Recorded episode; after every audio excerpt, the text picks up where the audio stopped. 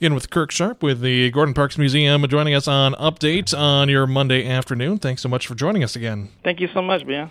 Yeah, I know, uh, well, we've seen some things come down the pike, some things that have uh, gotten started again uh, once again. So uh, let's start off a little bit about uh, the uh, poetry poetry contest going on right now. That uh, has begun. That began last week. So uh, what are we kind of uh, looking for this year? What's the theme this year? Well, the theme this year for poetry is something new uh, that we've done. And uh, we've done it in different variations in years past, but Uh, this year we're trying to one mirror close we, we could to our photography contest. Mm-hmm. So the theme this year is uh, for for poetry is family, home, and roots, and and it's inspired by Gordon Parks and his love for his family and upbringing, and it's open to any emerging poet that uh, uh, has not yet published in a book, and um, so we're trying to get those emerging poets of all ages and skill levels into that. And there is prizes: a hundred dollars for first place,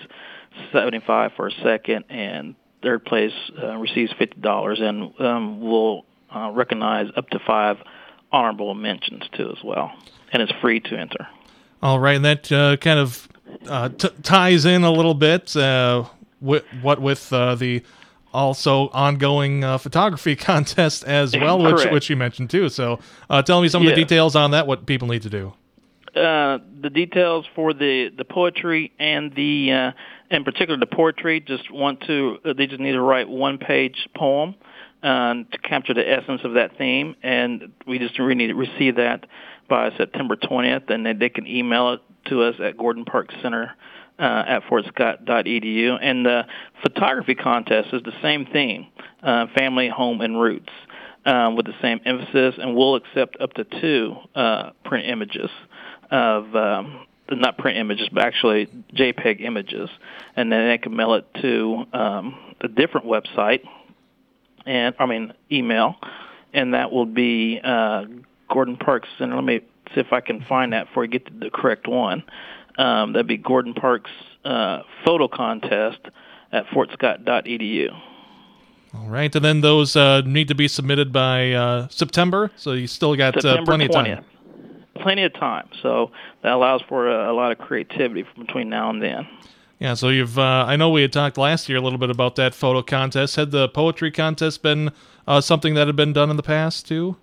We've done different variations of it, um, from like poetry out loud to poetry and essays and the combination of the photos. So we just decided to do it kind of completely separate and try to see how this works out uh, with the poetry too as well.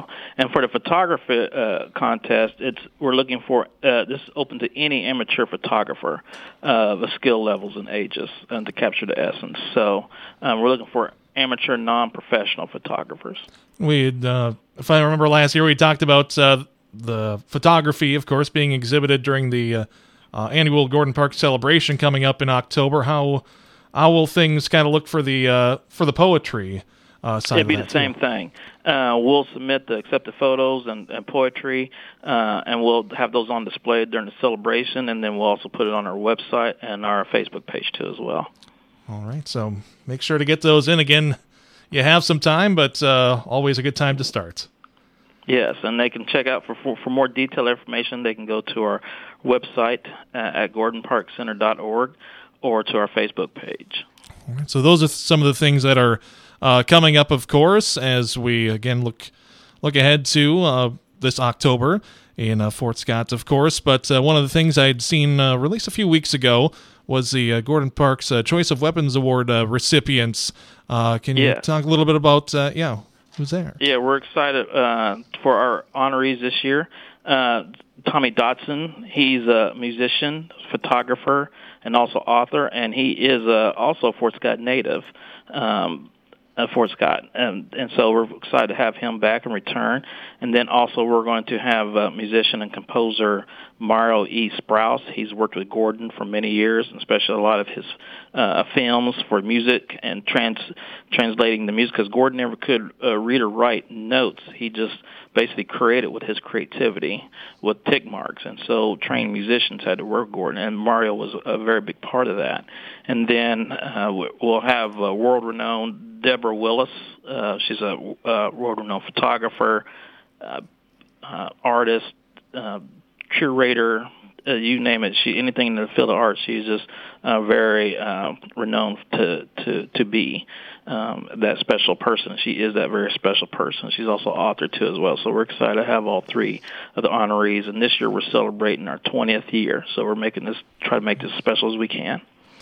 For sure. Again, talking with Kirk Sharp in the Gordon Parks Museum in Fort Scott, and yeah, a lot of stuff to cover here today, but uh, last week I'd seen uh, that the Gordon Parks Museum had re- received a Humanities uh, Kansas grant. So what uh, what went into uh, receiving that, and what will it support? That grant has helped support our Langston Hughes and Gordon Parks exhibit display. Uh, we want to honor and showcase the legacy of both the uh The, the giants in the field of arts in the twentieth century, uh, one being a poet, one being a photographer, and we want to show the connection, especially the can- the Kansas connections. Even though Langston, he was born in Missouri, but he grew up in Kansas, and we want to show um, the the connection between both Gordon and Langston Hughes as they became friends, and Gordon even Uh, took some photos of Langston.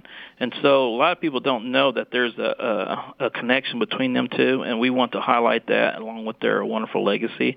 And we're creating ex- portable exhibit displays, and we will have a launch one of the displays at the celebration this year. And then we're going to uh, print up some more displays, and that project's going to help for that, and to have them to be on loan to different universities and schools and libraries throughout the state of Kansas.